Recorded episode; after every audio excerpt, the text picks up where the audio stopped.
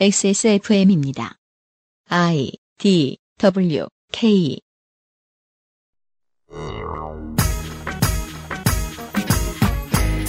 2009년 3월 7일 배우 장자연 씨가 자택에서 숨진 채 발견됐고 경찰은 우울증으로 인한 자살로 결론을 내리고 사건을 조속히 마무리 지으려 했습니다. 공식적으로 밝혀진 부분이 극히 적음에도 불구하고 이후에도 꾸준히 이 사건은 한국 사회를 설명하는 대표적인 적폐처럼 자리잡아 사람들의 뇌리에서 떠나지 않고 있었고 급기야 사건의 재조사를 청원하는 목소리를 여당이 올 초에 받아들이게 되었습니다. 2018년 2월 첫 번째 그것은 알기 싫다에서는 수사가 다시 시작되기 전 이 사건의 기록들을 훑어보도록 하겠습니다.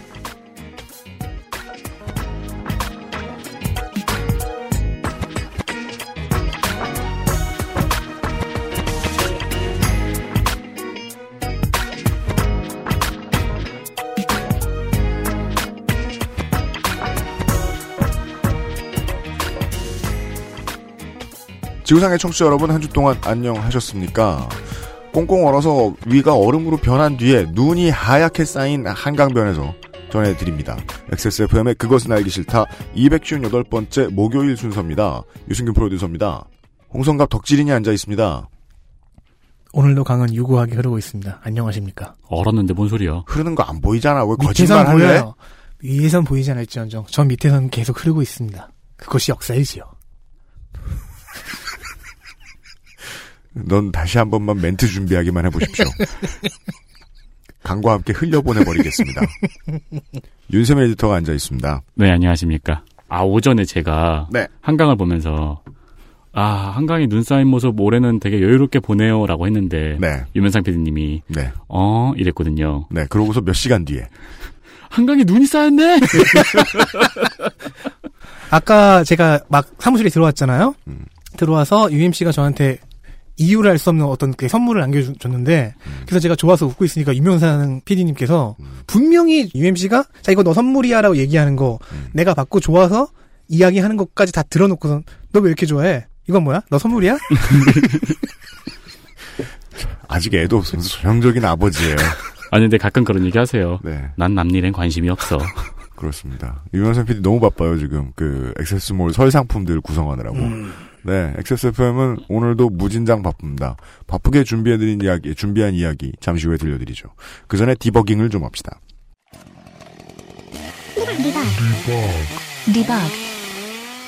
몇몇 청취자 여러분께서요. 바카 출판사의 일본대 옴진리교 책 광고의 스크립트가 잘못됐다는 것을 지적해 주셔가지고요.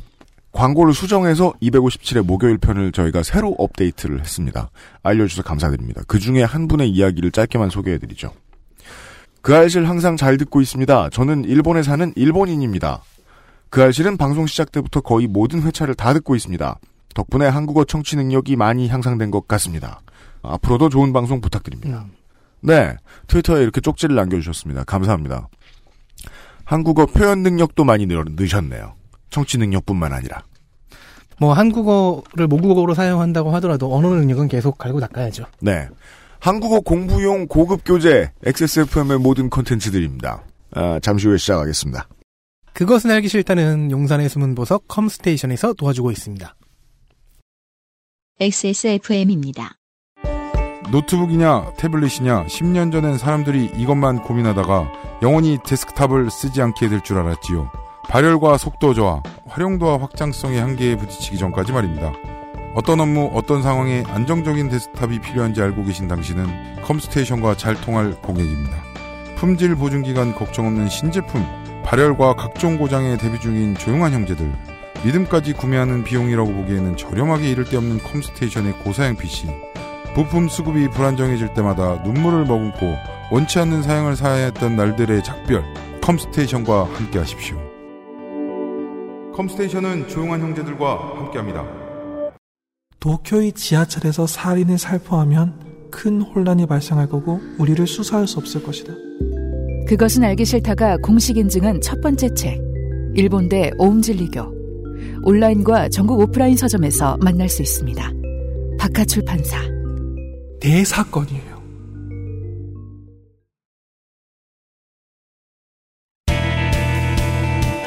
뉴스 roundup History in the making. 청와대는 이명박 전 대통령을 올림픽에 초대했습니다. 검찰과 사법부에 손을 대거나 따로 밀실에서 지령을 내지는 않는다는 게 기조인 지금의 청와대는 올림픽 기간에 전 대통령이 소환되는 모습을 보이지 않아야 되니까 할 수 있는 방법이 많지가 않았고요. 대외적으로 이런 선택이 최선이었습니다. 이명박 전 대통령은 이 초대를 받아들였습니다. 시간을 벌어야 하는 걸로는 이쪽이 훨씬 급하거든요. 이번 주의 뉴스들을 정리해드리겠습니다. 윤세민 에디터입니다. 네, 안녕하십니까. 윤세민입니다. 어, 방통위에서 방송통신 산업 내 비대칭 규제와 역차별 문제 개선에 관여하겠다고 밝혔습니다. 비대칭 규제라 하면 똑같은 일을 하는 업체인데 한쪽은 규제를 받고 한쪽은 규제를 안 받는다는 얘기죠. 네. 제가 얼마 전에 집에 IPTV를 제일 싼 걸로 신청하니까 종편만 있다는 말씀을 드렸었죠. 장난 아닙니다. 80년대도 아니고 종편밖에 없어. 아, 물론 공중파는 있죠. 아, 종편 지옥. 아, 네. 네, 네. 현재 유료 방송 플랫폼들은 종편을 의무적으로 편성해서 송출해야 됩니다. 음, 여기서 종편 채널은 별도의 금액이 들어가지 않습니다. 공짜죠. 네. 근데 이제 이 부분을 개선을 하면은 앞으로는 송출을 위해서 그 플랫폼과 별도의 계약을 해야 된다는 소리죠. 공짜라는 건 무슨 뜻이냐면 계약서 쓸 필요도 없었다는 뜻이거든요. 그러니까 그 플랫폼이 의무로 의무적으로 종편을 송출을 해, 해야 됐다는 거예요. 네. 그- 그러면- 이게 특혜죠. 그러면 그게 공중파랑 다른 게 뭐예요? 음, 공중파는 심지어 돈을 내요. 특혜가 더블로 쌓여 있죠. 그리고 외주 제작 편성 의무, 그리고 방송통신 방송통신 발전기금 징수율 등의 문제를 개선하고 앞으로 뉴스에 방송통신 얘기 안 나올까봐. 방송 윤세민 방송통신. 힘들어가지고요. 아, 근데 이건 발전기금도 있네요. 고! 방송통신 발전기금 징수율 등의 문제를 개선하고 지상파에도 중간 광고를 허용하는 등의 방안을 검토할 예정입니다. 네. 그 규제, 비대칭 규제를 개선을 하겠다는 거는 남들 다 받는 규제를 받게 하겠다는 것도 있지만 남들한테 풀어진 규제를 다른 데에서도 풀어주겠다라는 것도 있죠. 네. 지상파 중간 광고 해, 예, 중간 광고 가능하게 된 것 같은 게 그런 예입니다. 그, 이거 이제 한 몇 년 전에 허구한 날 쓰던 말 있죠. 만시지탄. 음. 시청률이 이미 올라갔어요. 네. 소비자들에게 익숙한 채널입니다. JTBC 뉴스룸의 위상을 생각하면 그러면 케이블 사업자들이요. 빼거나 뒤로 넣진 못하죠, 이제. 음, 네. 이제 히트했으니까. 그 방송통신 발전 기금 좀 더 내고 외주 제작 편성 의무 지킨다고 해서 이 회사들이 갑자기 흔들리진 않을 겁니다. 그쵸. 라고 말하려다가 한 곳이 눈에 밟힙니다. 만년 꼴찌 채널 A. 아, 이곳에 적자폭이 줄지 않고 있다는 보도는 잊을만 하면 나오거든요. 그리고 모기업도 가장 허약하죠. 어, 그러게요. 이넷 중에. 채널 A를 잊고 있었네요. 채널 A는 이걸로 인해 위험해질 수 있습니다. 어, 심지어 MBN도 생각이 났는데 네. 채널 A는 생각이 안 났네요. 어, 네. 채널 A는 위험해질 수 있겠다라는 게 이제 제 예상이고요. 다음 뉴스는요? 밀양에서 비극적인 화재 사건이 있었습니다. 네, 그렇습니다. 국제법제사법위원회에서 30일 소방안전 관련 3건의 법안을 통과시켰습니다. 이번에 소방기본법 개정안은 공동주택의 소방차 전용구역 설치 의무화, 그러니까 여기에 이제 주차를 하거나 진입을 막으면 과태료를 물리겠단 말입니다. 그래서 이제 그 골목길에 지나다니면은 우리가 요즘 흔히 볼 수 있습니다. 예전에 비해서 주차구역 흰선 몇 개가 검은 칠이 돼서 없어져 있는 경우들을 많이 볼 수 있어요. 네. 이거 이미 그 자체적으로 시행하고 있는 지자체들이 좀 있습니다. 사실 그 말이 안 되잖아요. 그 소방차가 서가지고 차주한테 전화하고 있는 거. 네. 어, 그리고 소방 관련 시설의 범위를 확대시킨다고 했는데요. 이건 무슨 말이냐면은 다중이용업소의 영업장이 속한 건축물 주변을 소방 관련 시설로 지정을 해서 여기에 주정차 특별 금지 구역을 지정하는 겁니다. 네. 또한 건축 자재 등의 방염 처리 능력을 국가가 평가하도록 한 소방시설 공사업법 개정안도 포함되어 있습니다. 계산상 여당의 입장에서는 이걸 초패스트로 처리를 하는 게 맞았습니다. 선거가 다 다가와가지고 이걸 고치려고 하면 자칫 잘못해서 쟁점화가 돼버린다. 네. 그러면 골치 아픕니다. 꼬투리 잡혔을 수도 있죠. 이런 당연한 법률을 꼬투리 잡는 이유는 뭘까요? 당연한 법률을 처리 못하게 한 다음에 이런 것도 처리 안 한다고 나중에 써먹을 수 있기 때문이지요. 음, 그러니까 지금 하자고 했을 때 딱 이런 사고가 많이 생겨서 지금 하자고 했을 때 여야 없이 협조하는 그림이 나와야 되기 때문에 주목은 못 받을지라도 처리는 쉽습니다. 그러니까 일부 언론사들이 뭐 소잃고 외양간 고친다느니 뭐 이런 소리는 안 했으면 좋겠습니다. 이런 게 처리가 됐는데 크게 보도되지는 않았고요. 다음은 크렘린 보고서에 대한 푸틴과 러시아의 반발에 대한 이야기입니다. 네. 어, 지난주에 그 윤세민 에디터가 푸틴이 뭔지 모르길래 갑자기 뿌찐 생각이 나서 네. 크렘린 보고서 얘기를 좀 해봅시다. 아, 저도 뿌찐이라고 발음해야 되나요? 아니에요. 마음대로 하세요. 아, 미국 정부에서 30일 뿌찐 대통령과 연계된 네. 고위 관료들과 러시아 올리가르이 이 무슨 말인지 몰라서 찾아봤는데 음. 정부의 지원을 받은 신흥 재벌들을 말하는 네. 거더라고요. 그 나라 말로 재벌입니다. 우리나라 말로 하면 정부의 지원을 받은 신흥 재벌이면 삼성이잖아요. 재벌이에요, 재벌. 그냥. 음. 예.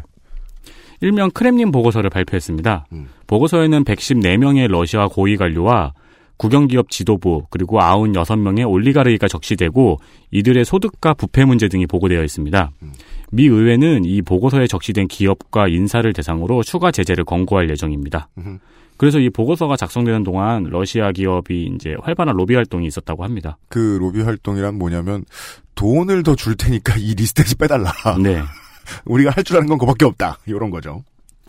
아, 이에 푸틴 대통령은 본인의 이름이 이 명단에 오르지 않아서 자존심이 상했다. 네.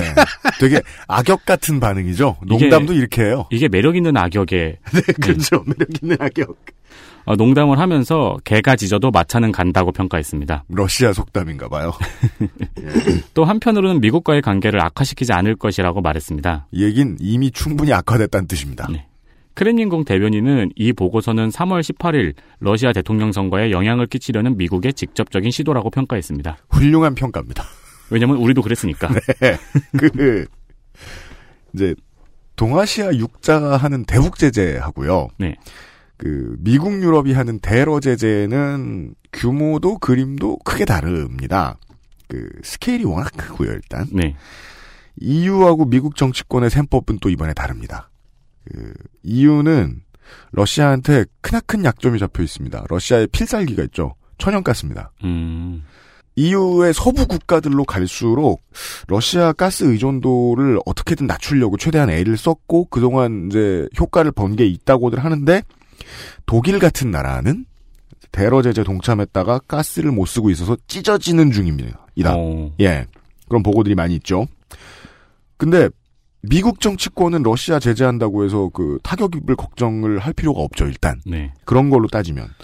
게다가 지난 자기들 대선에 러시아가 개입했다는 데 대해서는 친 트럼프 일부 청와, 청와대랍니다. 백악관이 아닌 이상 양당이 다 화가 나 있는 상태입니다. 네. 예.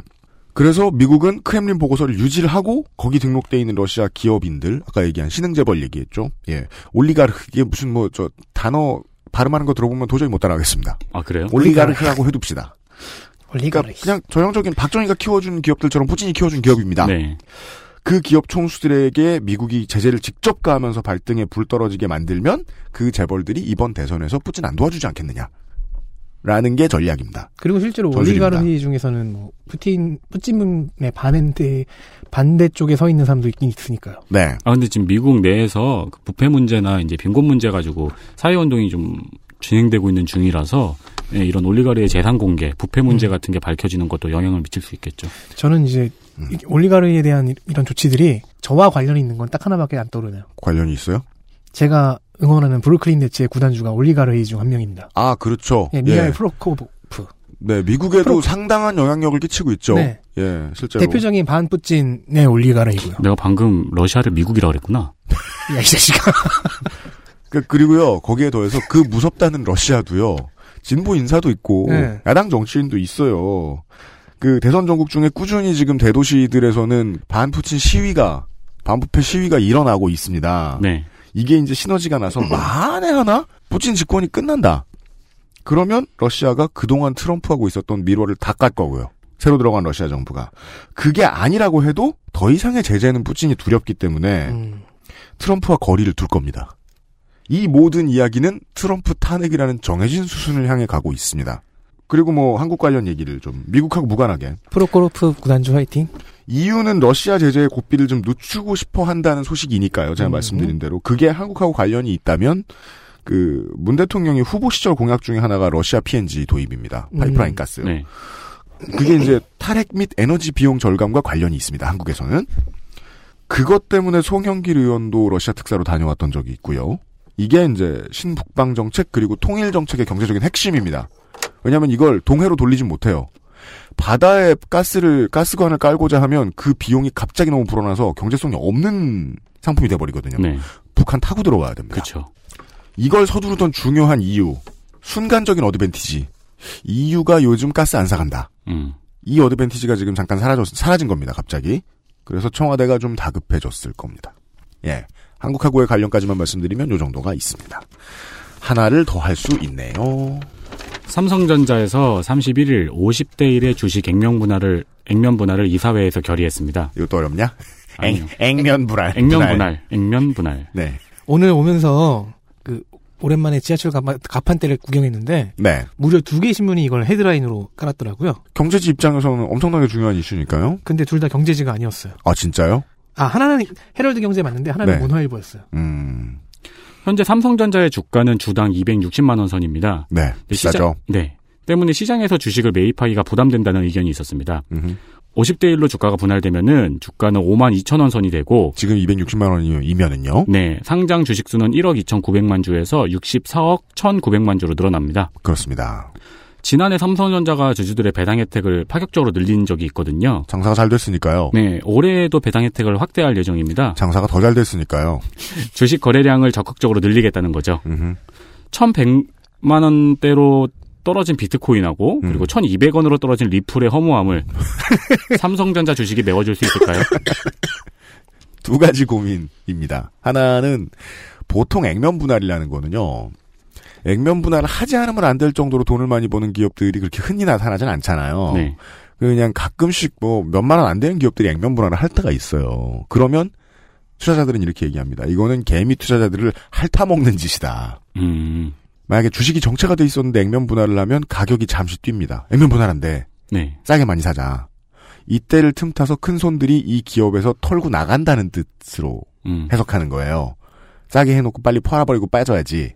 근데 지금 삼성전자 액면 분할은 그 순서랑은 정황상 안 맞습니다. 그쵸. 털 대부분. 사람은 없죠. 작년 매출 240조, 순이익 54조를 냈습니다. 이 기업이. 4분기 영업이익 전년 동기 대비 60% 이상 올라갔다고 제가 본 것만 해도 그래요. 초고공 행진 중인 기업에 손을 터는 놈이 바보죠. 그쵸. 고공 행진 중인 그 사유는 부회장의 구속 때문일까요? 그래서 그 두 번째 고민을 해봐야 돼요. 이게 이건희 이재용 없는 상성전자의 오늘을 보여준다는 평가일까? 그러니까 장사가 너무 잘 돼서 주식값을 왕창 떨어뜨리고 리셋하는 것의 리스크가 너무 적잖아요, 지금. 그럴 때 하는 액면 분할이라는 겁니다. 음, 한국의 재벌이 액면 분할을 원하지 않는 제일 중요한 이유가 액면 분할이 되면 주식을 쉽게 살 수 있잖아요? 네. 그래서 발언권 있는 일반인 주주가 엄청나게 늘어납니다. 그쵸. 그냥 산수로 보자고요. 50배 늘어나는 겁니다. 네. 주식만 발행하지 주주 목소리는 안 들리게 막아놓는 게 제일 중요하단 말이에요. 한국 재벌은. 근데 액면 분할을 하면 정말 주식회사가 돼버립니다. 그럴 가능성이 매우 높아집니다. 근데 지금 그걸 하겠다는 뜻이죠. 삼성이. 네. 삼성전자가. 그래서 문화, 문화일보 오늘자 헤드라인은 이렇습니다. 삼성전자 액면 분할 황제주서 국민주로. 그래서 의심할 게 딱 하나밖에 안 남았습니다. 삼성이 아무리 그 혁신적인 제품을 잘 내놓고 장사를 잘하는 기업이라고 해도 여왕개미 방에 있는 사람들의 생각은 다 비슷비슷하기 때문에 무슨 생각일까를 곰곰이 한번 역추적해보면 딱 하나 정도만 남은 것 같아요. 이재용 부회장 선고가 다음 주 초입니다. 음, 이걸 대비하려고 한 줄 정도 더 써놓을 생각으로 해보는 것 같습니다. 그 결과가 어떻게 삼성전자 입장에서 이재용 부회장 입장에서 돌아올지는 제가 잘 모르겠습니다만은 외국 펀드에 대한 어, 외국 자본에 대한 경영권 방어의 측면들 뭐 여러 가지 있을 수 있겠습니다만은 아무리 봐도 타이밍상 그 우리 지난주에 그 저 배덕강 의원 저 사표 던지는 얘기하면서 그 얘기 했잖아요. 네. 재판부의 마지막 한 줄이라도 더 착해지려고 애쓰고 있다라고 얘기하고 싶은 마음 아닐까. 이런 뉴스들이 있었습니다. 이번 주에는요. 윤세민 에디터 수고했습니다. 네, 감사합니다. 길게 해서요. 광고를 좀 듣고 오죠. 한국경제 헤드라인 재밌어요. 뭔데요? 의원 입법 1만 건, 국회의 규제 폭주. 광고 좀 읽어주세요. 그것은 알기 싫다는 업그레이드된 과일, 건강해진 스낵, 프로넥에서 도와주고 있습니다. XSFM입니다. 맛있다 소리까지 맛있다. 색상까지. 향기까지 식감까지. 포장만 뜯으면 과일 그 이상의 맛 오감 만족 과일 스낵 푸르넥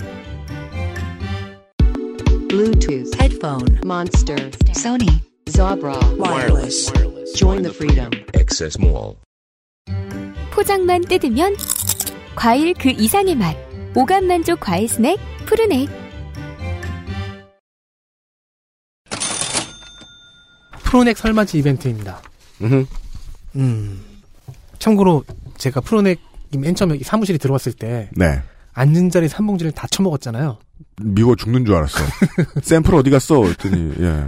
근데 그때가 하필이면 그 비상시국 대책위원회가 활동할 때여서 네.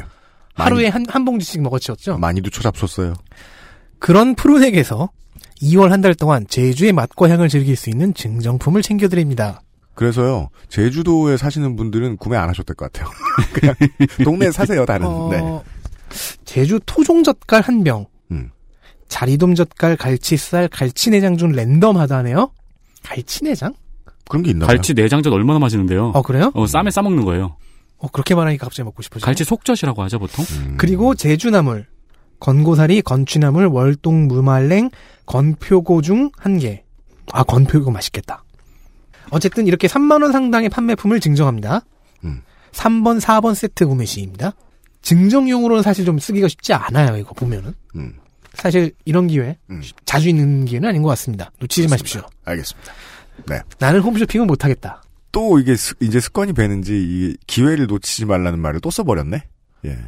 다시 말씀드리죠. 기회를 놓치셔도 됩니다. Don't miss this. 아니 평상시에 가만히 앉아 있다가 갑자기 갈치 내장을 반드시 먹어야겠다고 생각하진 않으실 거 아닙니까? 아, 예. 못 먹어보신 분들은 뭐, 네. 네, 건표고 아, 그- 꼭 필요하지 않지 않습니까? 근데 저 개인적으로는 네. 이 광고는 아무 관련 없이 이 증정품 아니고서라도 프로넥은- 프로넥은 진짜 훌륭한 간식입니다. 프로넥은 훌륭합니다. 네. 네. 건표고요. 집에 있으면은 그 라면 끓일 때 엄마 몰래 넣으면 진짜 맛있어요. 아 그리고 프로넥 아니 난 프로넥 상품 칭찬하려고 근데 엄마가 알면 되게 뭐라 그러죠. 제가 초- 제가 화이트 초콜릿을 정말 싫어합니다.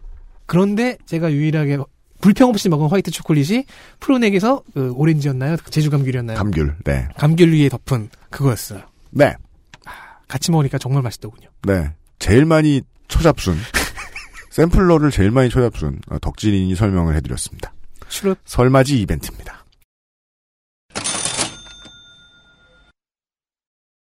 이 고통에서 벗어나고 싶다. 나를 방에 가둬놓고 손과 페트병으로 수없이 때렸다. 기획사 관계자, 대기업 금융업 종사자, 언론사 간부 등 31명에게 100여 차례 이상 술 접대와 성상납을 했다. PD, 감독, 재벌, 방송사 관계자들이 나를 노리게 취급하고 사기를 치고 내 몸을 빼앗았다. 부모님 제삿날에도 접대 자리에 내몰렸다. 나는 새 옷을 입을 때는 또 다른 악마들을 만나야 했다. 나는 죽어가고 있다. 고 장자연 씨가 직접 쓴 글 그리고 유서의 내용 중의 일부입니다. 어떻게 생각을 해보면 이 Me Too movement라는 것은 인류 역사가 지속되는 내내 존재를 했던 피해자의 목소리가 플랫폼만 바뀐 채로 꾸준히 이어져 내려오는 건지도 모르겠습니다. 네. 달라진 게 있다면 목소리를 뭐 더 내자, 당하고 앉았지 말자, 당신 잘못이 아니다. 이런 식으로 서로에게 용기를 주는 연대 의식이 시민들 사이에서 조금 더 높아지고 있는 것 정도가 아닐까 합니다. 제 조사가 시작되기 전에 에, 일이 전개가 되고 또한 묻혀간 기록들을 다시 한번 살펴보겠습니다. 정리의 왕 윤세민 에디터가 이번 주에 바빴습니다. 네, 안녕하십니까. 윤세민입니다. 2009년 3월 7일입니다. 2009년 3월 7일 배우 고 장재현 씨가 자택에서 자살했습니다. 네. 어, 이건 친언니가 발견을 했고요, 당시에. 음. 경찰은 우울증으로 인한 자살로 결론을 지었습니다. 지려고 했습니다. 지려고 했습니다. 제가 이때 군대에 있었거든요. 네. 말년이었어요. 일요일에 교회를 가니까 그 교회, 그러니까 군교회죠. 네. 소령 계급이셨나 대령 계급이셨나 하여튼 그 목사님께서 설 그날 설교 메시지 말씀을 하실 때 이 얘기를 예화로 들었어요. 음. 이때- 군목이. 네. 음. 이때는 우울증이었기 때문에 그분도 넘겨 짚으신 거죠. 음. 인기가 없어진 것에 대한 혹은 인기가 모, 모이지 않는 것에 대한 비관이라고 생각하셨던 것 같아요. 어허. 좀 들으면서 그 목사님 좋은 분이셨는데 음. 그 군목 분이 좋은 군인이셨고 음. 이렇게 사람의 죽음 사유를 넘겨짚어도 되나라는 생각을 했던 기억이 나요. 네. 그래서 언론사가 참 잘해야 되는 건데 말이죠. 아무튼 그 다시 뒤져봐도 그렇고 기억은 똑바로 납니다. 경찰은 정말 빨리 결론 지으려고 했었어요. 네. 2009년 3월 8일 장재현 씨의 전 매니저인 유모 씨가 미니홈피에 장재현 씨가 죽기 전 건네준 친필 문서가 있다고 밝혔습니다. 네. 그러면서 몇 배로 커지죠. 이 사건이. 그렇습니다. 이 바로 전 다음 날부터. 전 매니저 유모 씨 같은 경우는 지금 언론에서도 이름이 공개가 되어 있는데요. 음. 일단 저희는 공개하지 않겠습니다. 네. 그리고 유족과 언론사 두 곳의 기자 세명에게 문서의 존재를 확인시켜주기 위해서 문서의 사본을 보여줍니다. 음. 유족들은 문서를 언론에 공개하지 말아달라고 했습니다. 그렇습니다. 2009년 3월 9일 전 매니저 유모 씨가 미니홈피에 공공의 적이라는 단어를 쓰면서 소속사 대표와의 문제가 있었다는 사실을 언급합니다. 네. 그때까지만 해도 그냥 소속사 대표와의 문제 정도까지만 얘기됐고 이 정도 사건인 줄은 몰랐던 몰랐던 기억이 나요. 네. 2009년 3월 10일 그리고 3월 10일 언론에서 대대적으로 장자연 문건이 있다는 사실을 보도합니다. 음. 그리고 유 씨는 문서의 일부를 공개합니다. 네. 그게 나흘 뒤였습니다. 네. 유족의 이- 당부를 어기고. 조금씩 조금씩 조금씩 오픈을 하고 있죠. 네. 네.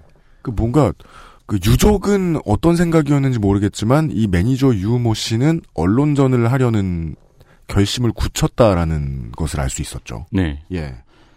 2009년 3월 11일 유 씨와 유가족이 만나서 그 다음날 원본을 주기로 약속합니다. 음. 어, 이때 매니저 유 씨가 경호원을 대동하고 유족들의 집으로 직접 찾아갔다고 합니다. 음.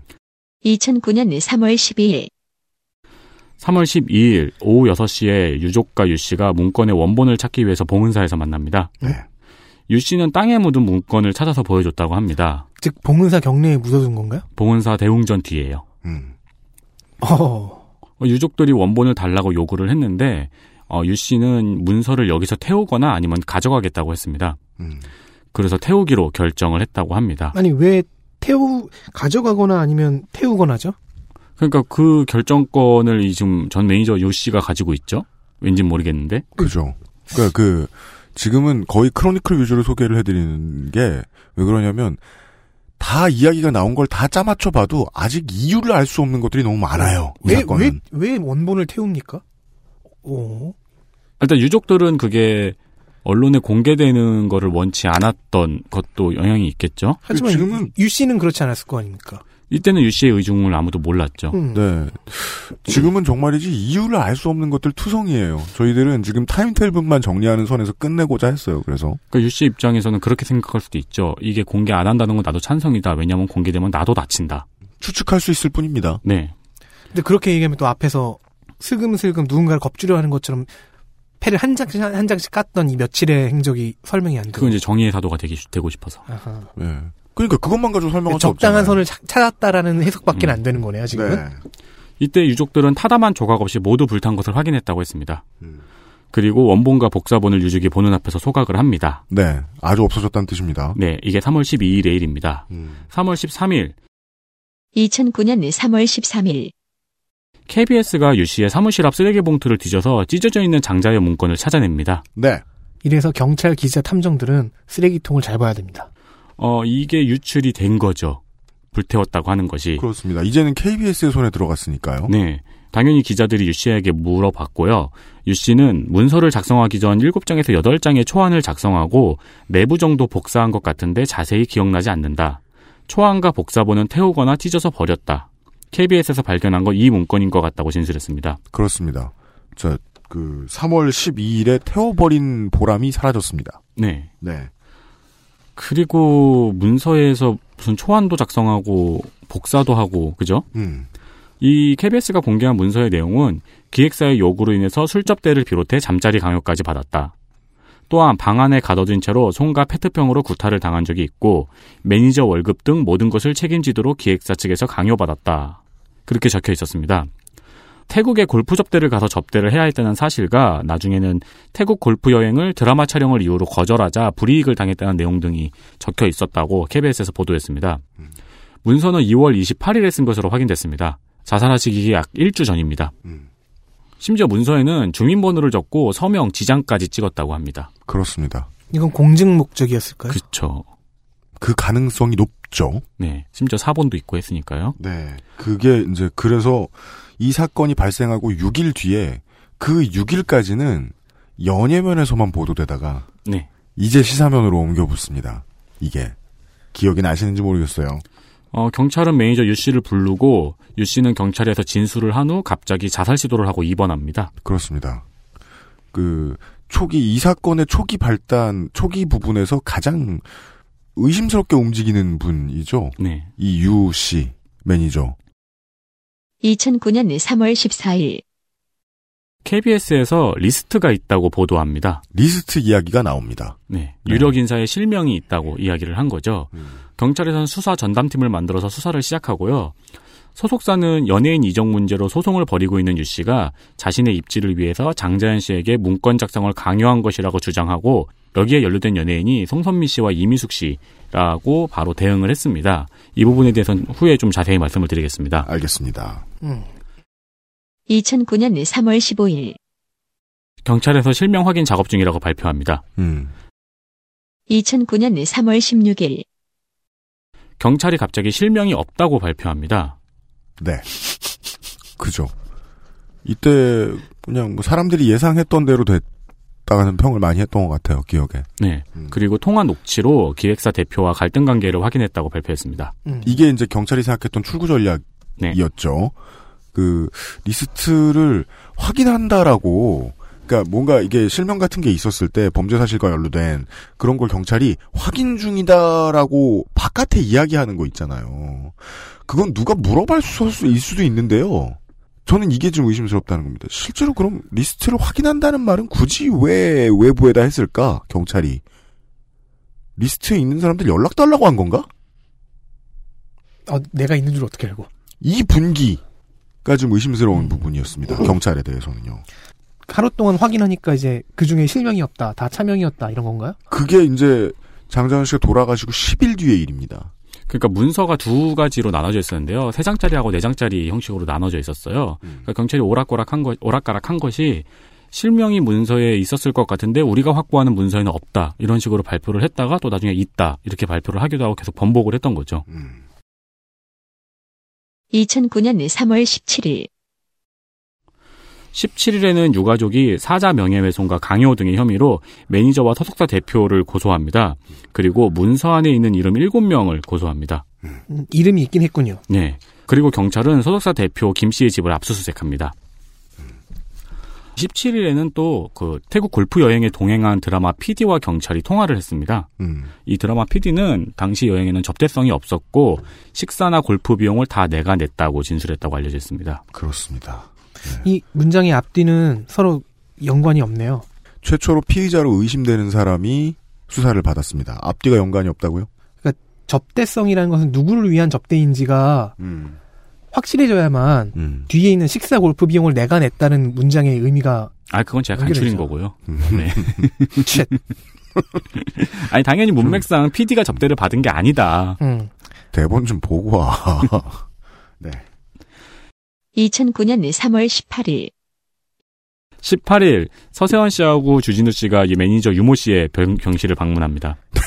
또 궁금한 짧게 게 줄이니까 있습니다. 이렇습니다. 또 궁금한 게 있습니다. 네. 주진우 선배는 이해가 가요? 네. 기자니까. 음. 서세훈 씨는 왜 왔습니까? 이게 당시에 논란이 돼가지고 뭐 서세원 조폭 연루설 이런 게 같은 게 있었는데요. 음. 당시에 크게 논란이 되니까 이제 그 주진우 기자가 인터뷰를 주선하기 위해서 서세원 씨에게 아. 부탁했다는 중간 식으로 해명이 되었습니다. 유 매니저를 아는 사람이 누구냐? 아니 아는 사람은 아닌데 약간 서세원 씨가 그래도 뭐 한 다리 건너? 예, 연예계에서 그래도 음. 음. 뭐 그래서인지 어째서인지 그렇게 나중에 해명이 되었습니다. 음. 2009년 3월 19일 19일 경찰에서 리스트가 있다는 확실한 발표를 하지 못하는 것에 대해서 비난 여론이 본격적으로 일어납니다. 네. 있는 거야, 없는 거야? 음. 그리고 언론에서는 리스트에 유력 일간지 대표와 IT 업체 대표가 있다는 사실을 보도하고 네. 인터넷에서는 리스트라는 확인 안 된 명단이 돌기 시작합니다. 인터넷에 그 당시에 나왔던 리스트들은 확실치 않은 것들이 꽤 많았습니다. 서로 다르고 네. 교차해서 확인해 보면. 네. 2009년 3월 20일 22일 언론에서 고 장재현 씨가 소속됐던 소속사 건물이 1층은 와인바, 2층은 사무실, 3층은 침실이라고 밝힙니다. 네. 제가 제일 충격을 많이 받았던 거는 이거였어요.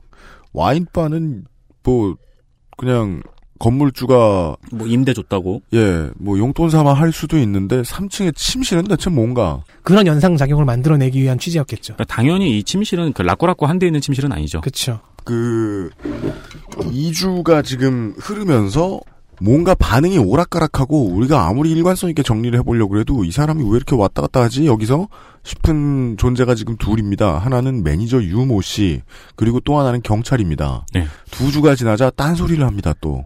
매일매일 그 전날 말을 뒤집네요. 그 전날 행동을 뒤집고. 네, 3월 21일입니다. 2009년 3월 21일 경찰에서 리스트에 있는 인사들 실명을 확보했다고 밝힙니다. 그리고는 어 10년 뒤까지 아직 저희들은 실제로 확인을 하지 못했습니다. 21일이면 5일 전에 유가족이 이 문서 안에 있는 이름 7명을 고소했잖아요. 그 7명의 이름을 5일 지나서 확보하는 건가요? 더 있어요. 7명 이외에도. 음. 네. 2009년 3월 22일 그리고 22일 소속사 건물을 압수수색합니다. 네. 그러니까 20일 날 언론에서 이 3층 침실을 밝히니까 사람들이 좀 분노가 일었겠죠. 음. 그러자 22일 뒤늦게 좀 압수수색한 감이 있습니다. 네. 우리는 이제 이, 스- 이 타이밍을 통해 알 수 있, 타임라인을 통해 알 수 있습니다. 언론들이 다 찾아간 다음에 경찰이 갔습니다. 네. 증거를 인멸할 시간을 다 주고 갔습니다. 그 건물에서 DNA 자료도 수거하고 머리카락 수거, 수거했다고 뭐 이런 기사들이 많이 떴었죠. 네. 2009년 3월 23일 일본에 있는 소속사 대표 김 씨를 인터폴 저- 인터폴에 적색 수배됩니다. 2009년 3월 24일 3월 24일 경찰에서 조사 중인 인원이 12명이라고 밝힙니다. 네. 음, 경찰도 한꺼풀씩 가죠. 네. 이럴 이유가 뭐가 있는지 모르겠는데.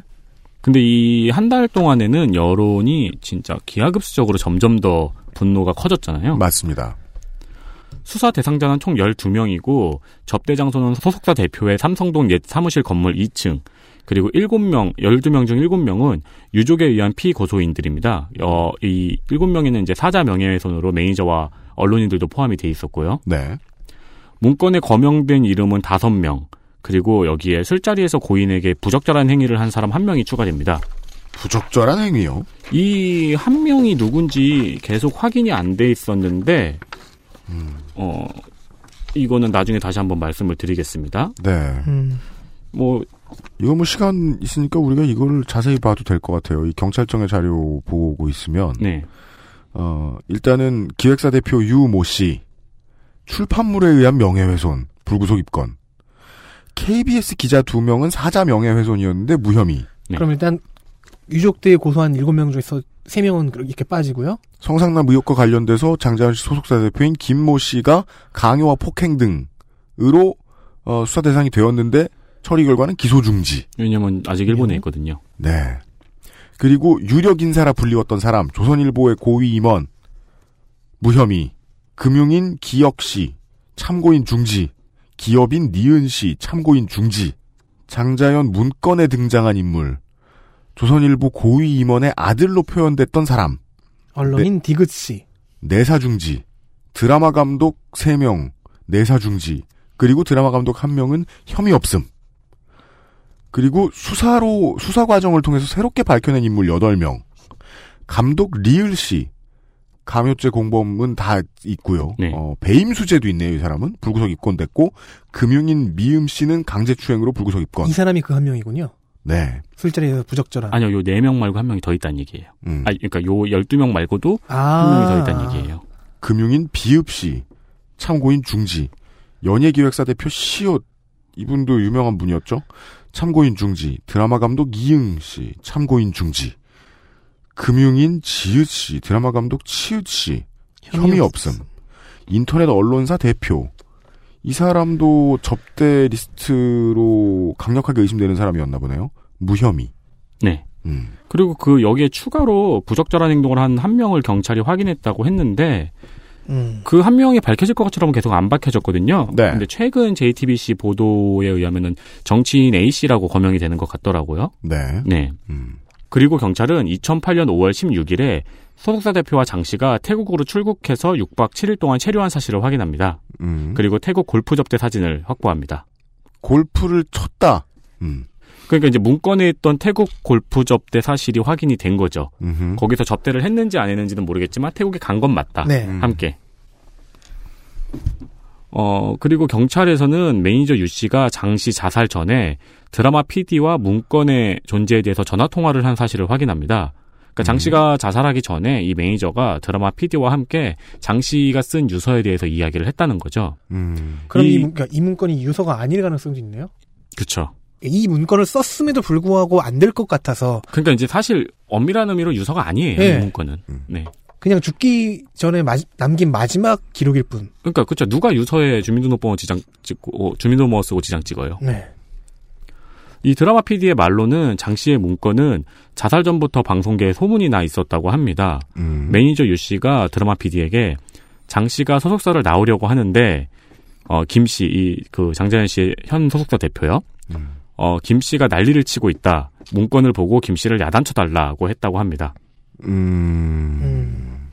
매니저가 드라마 PD더러 당시에 뭐 작업을 같이 하고 있었던 장자연 씨가 소속사를 빠져나오려고 하는데 소속사의 전 대표가 난리를 친다. 그럼 이 진술을 믿고 소설을 써보자면은 장자연 씨와 그 매니저 유 씨는 이 문건을 가지고 김 씨를 어떻게 핸들링 해보려고 했으나 네. 음.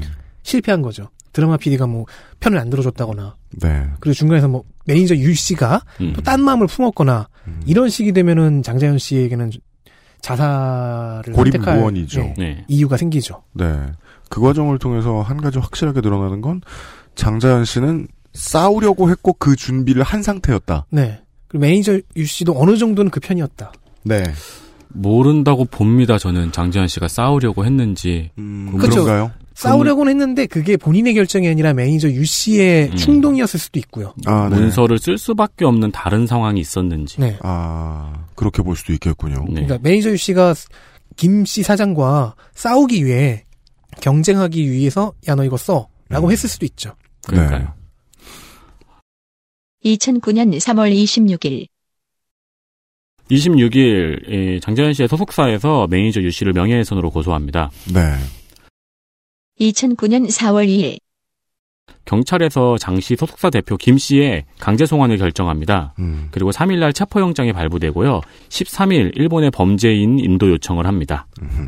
이 사람이 3월에는 경찰하고 전화 통화도 했다고 하더라고요. 음. 이 소속사 대표하고. 최초에는 참고인 자격이었 을 가능성이 높죠? 네, 그래서 경찰이 이제 귀국을 권유했다고도 하는데 4월이 되니까 일본의 범죄인 인도를 요청하고 예, 강제 송환을 결정했습니다. 음. 계속 안 왔다는 거 아니에요? 그렇죠. 쌩까고. 그렇죠. 네. 그러자 이 소속사 대표 김 씨는 휴대전화를 끈 채로 잠적합니다. 음. 여기서 사실상 수사가 살짝 더뎌져요. 거의 뭐 중지라고 할 수 있을 정도로. 네. 외국 땅에서 추적을 해야 되니까요. 음. 그리고 경찰은 술자리에서 부적절한 행동을 한 한 명을 확인했다고 합니다. 음, 확인된 한 명은 여기 나와 있는 사람들 중에 사람 외에 한 명이요. 아, 외에 아, 그또 아직까지도. 숨어 있는 네. 네. 최근에서야 JTBC에서 밝혀낸 네. 네. 그리고 이제 시간이 좀 흐르네요. 예. 그 상태로 수사가 더뎌진 채로 6월이 됐습니다. 2009년 6월 24일 6월 24일 소속사 대표 김 씨가 일본에서 불법 체류 혐의로 검거됩니다. 예, 왜, 불, 불법 체류로 잡혔습니다. 왜 불법 체류냐면은요, 이제 관광 비자가 아니고 무비자죠. 무비자. 일본이니까. 음, 네. 음. 근데 이제 한국에서 여권을 무효화시키기도 했고, 음. 네, 그리고 인터폴 적색 수배이기도 하고 그러니까. 네. 걸렸군요. 네. 그리고 한국으로 송환됩니다. 음. 이에 따라 수사가 갑자기 수사가 갑자기 급물살을 타죠. 네. 그 일본은요. 한국의 범죄자들이 도망가기 좋은 곳은 아니거든요. 네, 그 경찰 협조가 잘 되죠. 네. 그 제가 그래서 그게 되게 이상했던 거예요. 이거 보면서 어떻게 두 달, 석 달이나 일본에서 은신을 해 있을 수 있었을까? 그러니까요. 일본이나 홍콩 같은 데는 한국 경찰이 가서 협조받기 되게 편하거든요. 아니 근데 돈 많으면 될 거라고 봐요. 아무튼 중요한 그- 실마리를 쥐고 있는 그 정도로 엄청나게 돈 많은 사람도 아니었잖아요. 소속사 대표 김 씨가 이때 네. 잡혔습니다. 아, 그 두달 버텼네요. 장재현 씨가 돌아가시고 어, 석 달하고 두 주 뒤의 음. 일입니다. 2009년 8월 19일 그래서 수사가 급물살을 탄다는 뉴스 보도가 나오고 다시 한번 언론이 끌어오릅니다. 그런데 8월 19일 검찰은 김 씨의 강요행위를 인정하지 않았습니다. 음. 어, 이 아까 강요죄 공범이라고 위피님이 반복해서 말씀을 드렸죠. 네, 자세히 말하면 강요 방조죄입니다. 그렇습니다. 네. 네. 어 근데 강요행위가 인정되지 않았잖아요. 그럼 이게 무슨 뜻일까요? 강요 주범이 강요를 안 했으면 강요죄 공범들은 죄가 없게 됩니다. 그렇습니다. 그렇기 때문에 강요 방조죄로 수사를 받은 모든 인물은 혐의가 없어집니다. 다 풀립니다. 네, 아까 그 처리 결과를 말씀드린 그 무혐의, 혐의 없음, 참고인 중지 이게 전부 다 이 8월 19일 날 발표가 난 겁니다. 네. 그리고 검찰에서는 김 씨와 유 씨 두 명만 기소합니다. 대표. 네. 강요가 빠지면 폭행밖에 안 남네요. 그리고 김씨에겐.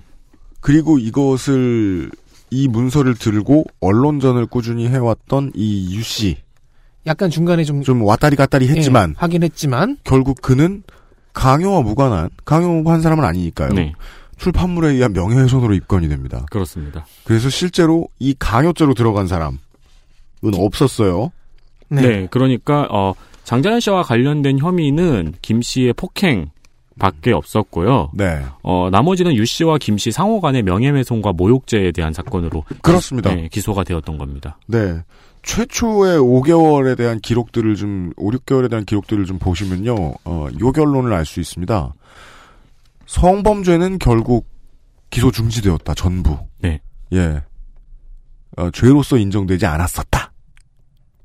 라는 것 정도만 파악할 수 있고, 저희들이 추측을 하면서 이것저것 막 던져보는 이유는, 어, 들으시면서도 그렇게 해보셨으면 좋겠기 때문입니다. 저희들도 알 수 있는 게 없어요. 그 사실 제가 이거를 되게 드라이하게 쓴 이유가 좀 밝혀진 게 진짜 아무것도 없거든요. 그래가지고 되게 조심스럽게 네. 어, 사실만 드라이하게 썼는데 생각보다 많은 위험한 추측들이 나왔네요. 그니까 말이에요. 죄송합니다. 다 제 잘못이죠. 알고 있습니다. 광고를 듣고 오겠습니다. 성가비를 혼내고 오죠. 그것은 알기 싫다가 인증한 첫 번째 책.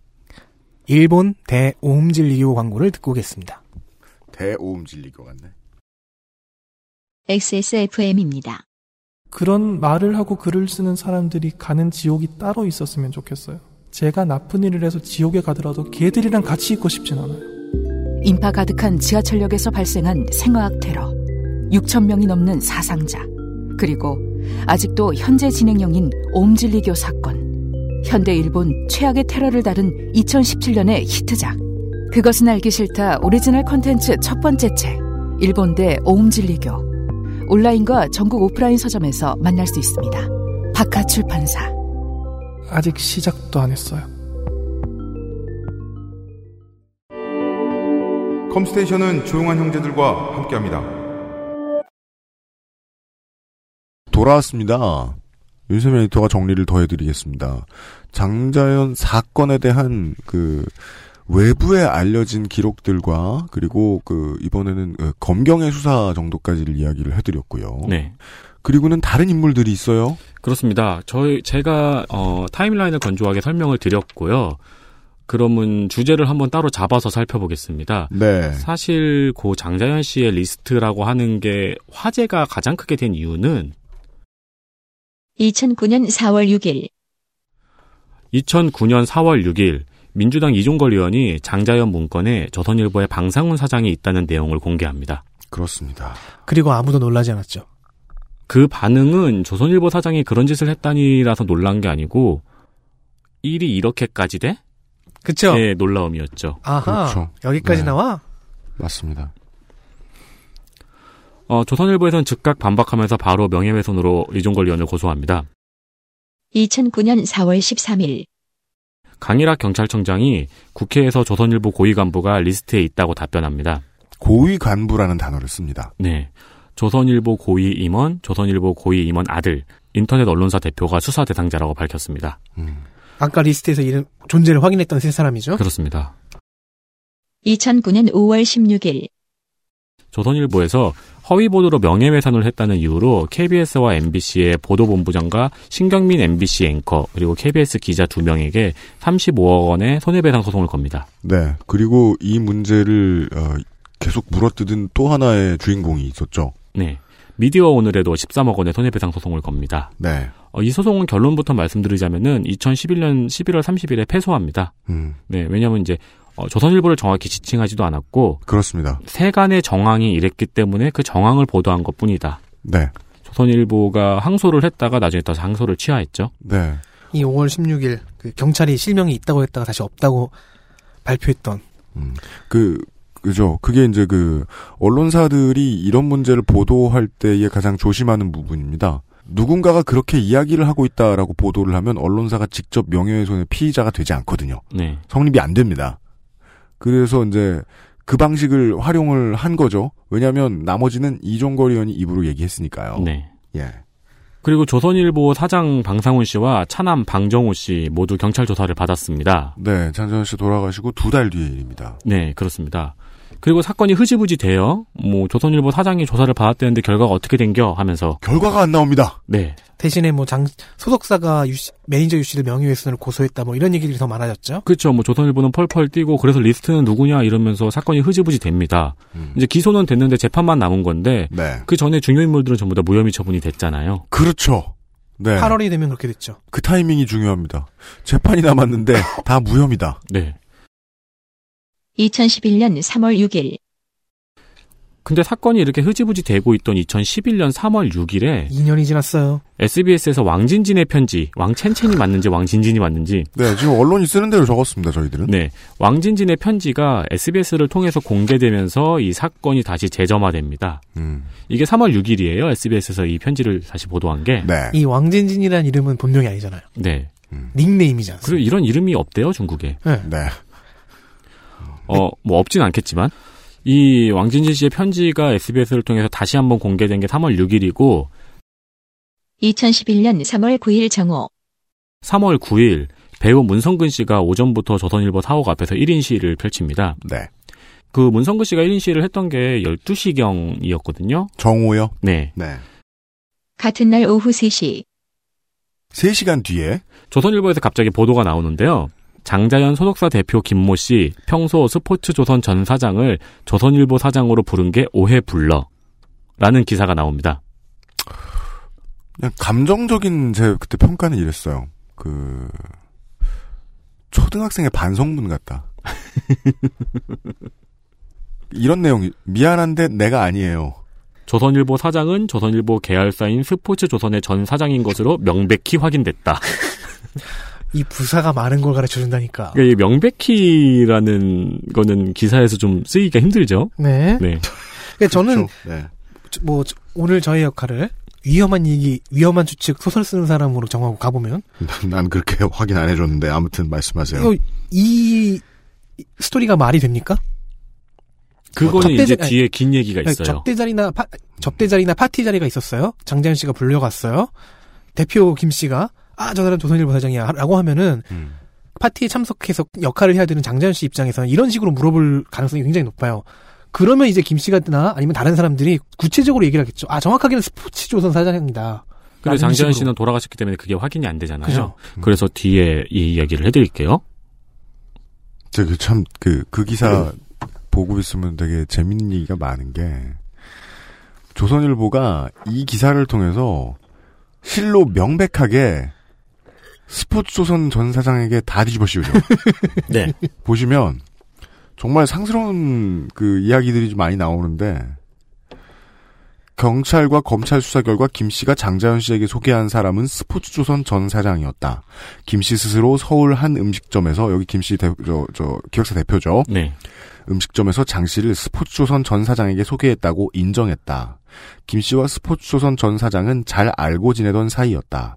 연예 기사를 주로 다루는 스포츠 신문 특성상 충분히 있을 수 있는 일이었다. 아, 충분히 있을 수 있긴 한데 계속 떠밀고 있죠. 정황 회상 봐라. 우리 회장님 아니다. 아니 그- 그럼 더더욱 더 이 사람을 조선일보 회장이라고 얘기하는 것보단 스포츠 조선 전 사장이다. 그런데 김 형, 씨는 주위 사람들에게 어. 스포츠 조선 사장을 조선일보 사장으로 불렀다. 이는 경찰과 검찰 수사에서 거듭 드러났다. 아니 거듭이란 말 왜 쓰는지 알겠는데요. 네. 왜냐면은 저 수사 결과문 뭐 1페이지에 뭐 이런 일이 있었다. 그다음에 그죠. 9페이지 이런 일 또 얘기했어. 그럼 그게 거듭이야? 그냥 말한 거지. 간절해 죽겠는 거예요 지금. 그리고 심지어 11일에는 경찰의 불기소 결정서 전문을 공개하기도 했습니다. 그래서 이 내용을 자세히 살펴봤는데요. 자, 일단 조선일보 사장 방상훈 씨 한번 어. 살펴보겠습니다. 장자연 씨 문건에 나오는 조선일보 사장은 스포츠 조선 사장인데 김모 씨가 이를 조선일보 사장이라고 평소에 부르고 다녀서 오해가 생긴 것. 그러니까 김모 씨 거짓말쟁이. 라고 됐습니다. 어, 장자연 씨 문건에는 조선일보 사장이라고 언급이 되어 있었거든요. 네. 그래서 경찰은 김 씨의 스케줄표를 확인했습니다. 2008년 7월 17일 조선일보 사장 오찬이라는 스케줄이 있었어요. 조선일보 사장 오찬. 음. 네. 그래서 경찰에서 조선일보 사장을 불러서 확인을 한 거죠. 그런데 그 당시에 조선일보 사장은 김 씨와 한- 만나지 않았다는 알리바이를 확인했습니다. 음. 자, 그래서 스포츠조선 사장은 어떤가? 역시 알리바이를 확인했어요. 네. 어, 둘 다? 네. 그 나중에 언론들이 이제 취재를 추가적으로 한 결과 이 날짜에는 결과적으로 조선일보 출신 기자를 만난 것으로 알려졌습니다. 이에 대해서 김모 씨는 비서가 스케줄표를 잘못 썼다고 했고요. 여기서 비서는 또 발끈해서 나는 불러준 대로 썼다고 했고요. 그렇죠. 네. 그러면 다르게 또 소설을 써보자면은 이날에는 원래 만남이 있었지만 불발되었고 음. 다른 때 만났을 수도 있잖아요. 뭐 그랬을 수도 있죠. 네. 네. 그러니까 네. 조선일보 출신 기자를 만난 날인데 왜 스케줄표에는 조선일보 사장 오찬이라고 적혀 있었을까? 네. 음. 여기에 대해서 이제 어, 소속사 대표 김모 씨는 비서 잘못, 비서는 나 아니야. 불기소 결정서의 일부를 좀 확인해 보시겠습니다. 피의자 방상훈에 대한 이야기죠. 예. 피의자와 여기서 피의자는 방상훈 씨죠. 네. 피의자와 김 대표 간에는 통화한 내역이 없으나 김모 씨와 땡땡은 언제 언제 언제 등 다수의 통화 내역이 있고 특히 이때 오찬이라고 기재된 날짜보다 이틀 전인 몇 월 며칠에 통화 내역이 있는 점을 비추어 보아 김 대표의 진술은 신빙성이 있다. 장자연의 핸드폰에 피의자의 연락처가 저장되어 있지 않고 통화한 흔적도 없다. 이게 근거 중에 하나인데 이런 류로 소개를 시켜주는 기획사 대표가 있으면은요 번호를 직접 연결해주지 않습니다. 그렇죠. 장자연이 무슨 타이 날라고. 장자연이 작성한 문서에 조선일보 사장이라는 기재가 있다는 사실만으로 피의자가 장자연으로부터 술 접대를 받았다거나 성매매를 하였다고 인정하기에 부족하다. 증거 불충분하여 혐의 없다. 글쎄요. 제가 심한 건지는 모르겠지만 우리는 수사를 하다 말았다라는 식으로 네. 전 밖에는 안 들립니다. 의지가 없다. 자, 그리고 아까부터 계속 이름이 나왔습니다. 이때도 굉장히 시끄러웠는데요. 조선일보 사장의 아들이 있습니다. 일단 뭐 네. 조선일보 사장이든 스포츠 조선의 전 사장이든 일단 그건 어, 이제 그러니까 밀어두고 이제 조선일보 사장도 알리바이 확인, 스포츠선 사장도 알리바이 확인, 김 씨와 비서는 서로 말이 안 맞고 그렇게 그냥 끝났어요. 그렇습니다. 일단 이거는 제껴두고요. 네. 그러니까 여기서 이태원 더 사- 이상 진행되지 않았으니까. 뭔가 이태원 살인 사건 같은 형태죠. 네. 소속사 대표 김 씨는 재판에서 조선일보 사장의 차남이 2008년 10월 말에 강남구 삼성동 소재 리베라 호텔 맞은편 티파니 호텔 지하 라나이 유흥주점에서 그 저기 판결문에 나오더라고요. 음, 방상훈 조선일보 사장의 차남인 방정호 씨도 동석한 술자리를 가졌다고 진술했습니다. 음. 어, 차남 방정호 씨도 예, 인정했습니다. 근데 술자리에 늦게 가서 금방 나왔다고 이야기를 했고요. 얼굴만 비춘 거야. 네, 장자연은 얼굴도 모른다고 경찰에 진술했습니다. 음. 나는 비췄지만 그쪽은 모르겠어. 그게 다예요. 이 사장 아들도 네, 네. 그렇게 한 다음에 그냥 혐의 없음이 됐습니다. 그렇습니다. 그리고 이후 언론에 의해서 또 한 명의 인물이 불거졌습니다. 음, 방상훈 사장의 동생인 방용훈 사장인데요. 네. 스포츠 조선 사장이 김모 씨에게 장자연을 소개받았다고 알려진 자리인 2007년 11월 역삼동 중국집 이닝에서의 식사 자리가 있었습니다. 그런데 이 자리를 주재한 것이 방상훈 사장의 동생인 조선일보 대주주이자 코리아나 호텔의 사장인 방용훈 씨. 음. 스포츠 조선 사장이 이 자리에서 장자연 씨를 처음 만났고 음. 이 자리에 방용훈 씨도 있었다고 증언을 한 거죠. 네. 그리고 이 자리에는 한미 대사관 공사, 한국 CNN 지사장 등 여러 명이 어울린 자리였기 때문에 장자연 씨를 누구한테 소개하고 말고 할 성격의 자리가 아니었다 등의 진술이 있었습니다. 따라서 분명해진 것들이 생겼거든요. 이 수사를 통해서. 이런 사람들이 지금 윤세민 에디터가 얘기해준 이런 사람들이 나오는 자리에 연예 기획사 대표가 신인 연예인을 데리고 갔다. 네. 그렇게 해서 파티의 꽃 역할을 하겠다. 그 단어는 안 쓸게요. 알겠습니다. 예. 근데 그런 자리가 있었다는 그렇죠. 건 분명해졌어요. 그뭐 방영훈 씨 같은 건 나중에 언론에서 좀 이름이 떠오른 인물이기 때문에 따로 경찰 조사는 받지 않았습니다. 음. 네. 근데 왜 제가 방영훈 씨를 여기다 넣었냐면은 네. 자 지금 조선일보 사장도 오해가 해명이 됐다고 합니다. 음. 조선일보 사장의 아들도 그냥 얼굴만 비추고 나오고 그 외에 다른 뭐 증거는 없어요. 네. 네, 스포츠 조선 사장도 스포츠 조선 사장도 그냥 뭐, 뭐, 소개를 받았다고 하는데 기억이 안 난다고 합니다. 뭐 알리바이 일단은 입증이 됐다고 하고 네. 근데 이제 그 자리에 참석한 거는 인정을 했거든요. 네네. 네. 그 자리는 방용훈 사장이 주재한 자리고요. 음. 소속사 대표인 김 씨가 장재현 씨를 데리고 그 자리에 참석한 것까지가 확인이 됐습니다. 음. 그리고 다들 그 외에 다른 어떤 접대 같은 걸 받은 적이 없다고 해서 해명된 건 알겠는데 네. 이 김 씨와 장자연 씨 그리고 조선일보 사주 일가 사이의 관계가 너무 많아요. 그러니까요. 네. 무슨 술자리에 나와 있고 음. 무슨 파티에 나가게 되고 네. 정황상 말이에요. 네. 네. 이러면 경찰이나 검찰 입장에서는 그러니까 당연히 의심을 검경에. 대한 그런 메시지를 네. 사실 시민들은 던지고 싶었던 거죠. 이렇게 자주 봤다. 프라이빗한 데서 네.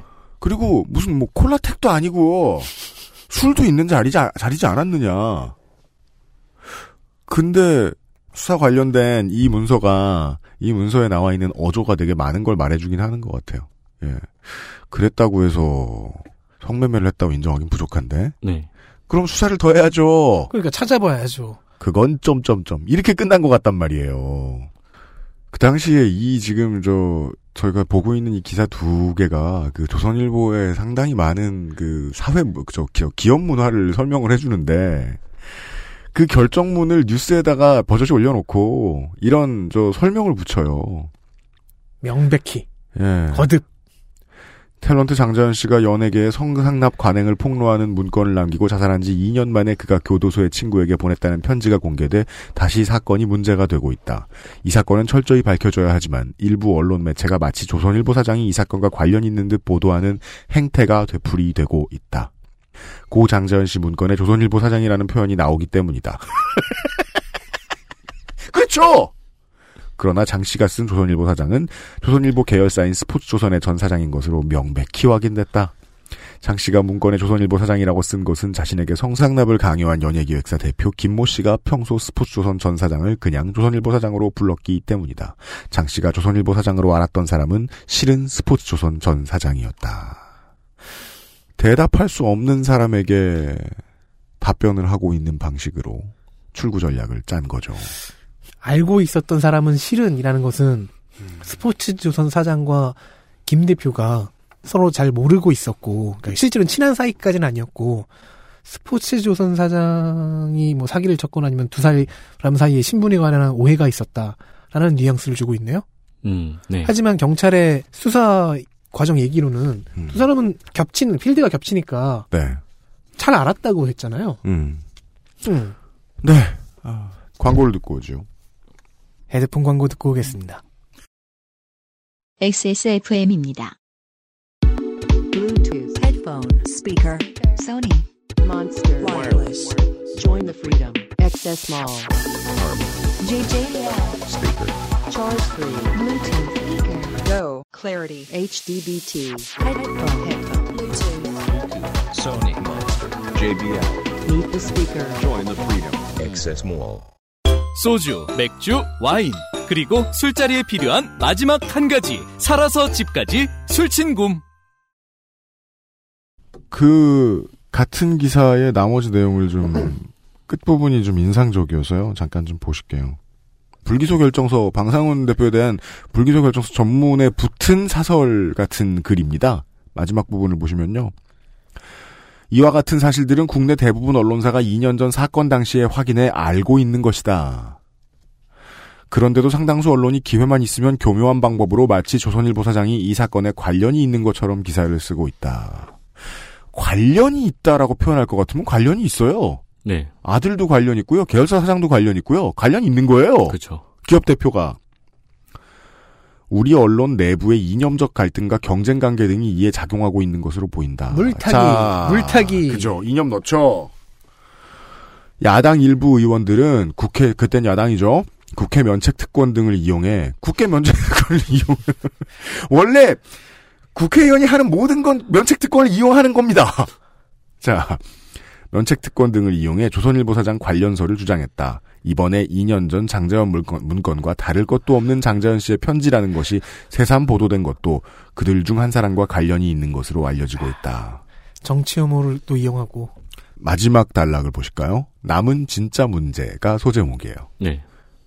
진짜라니. 언론사에서 사설 쓰면서 진짜라니. 아니요 그렇게 말하지 마요. 진짜 진짜. 아니요 그렇게 말하지 말아요. 그러면? 이 기사 제목은 조선일보가 어 인사이트화 되는 과정이었어요. 나머지는 가짜 문제란 뜻이에요.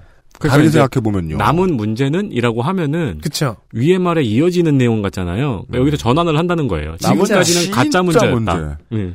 의사가 당신에게 가르쳐 주지 않는 진짜 진실. 아, 그런 저 위키트리 같은 거.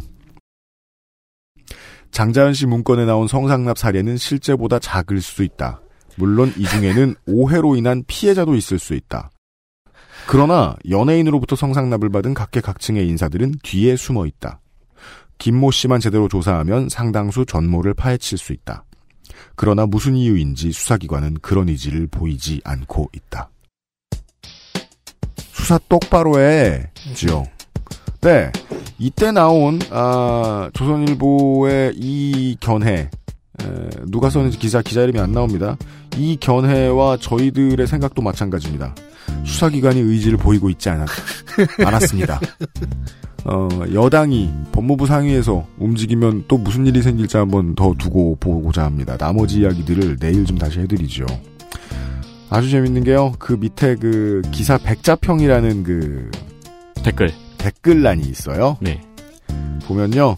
어, UMC가 댓글을 그 했다니. 많은 사람들이 추천을 해주면 그 추천 순서로 위에 깔리는 것 같은데 아, 추천 순서로 여덟, 아홉, 열, 열 개의 댓글이 배대시겠죠 이게? 음.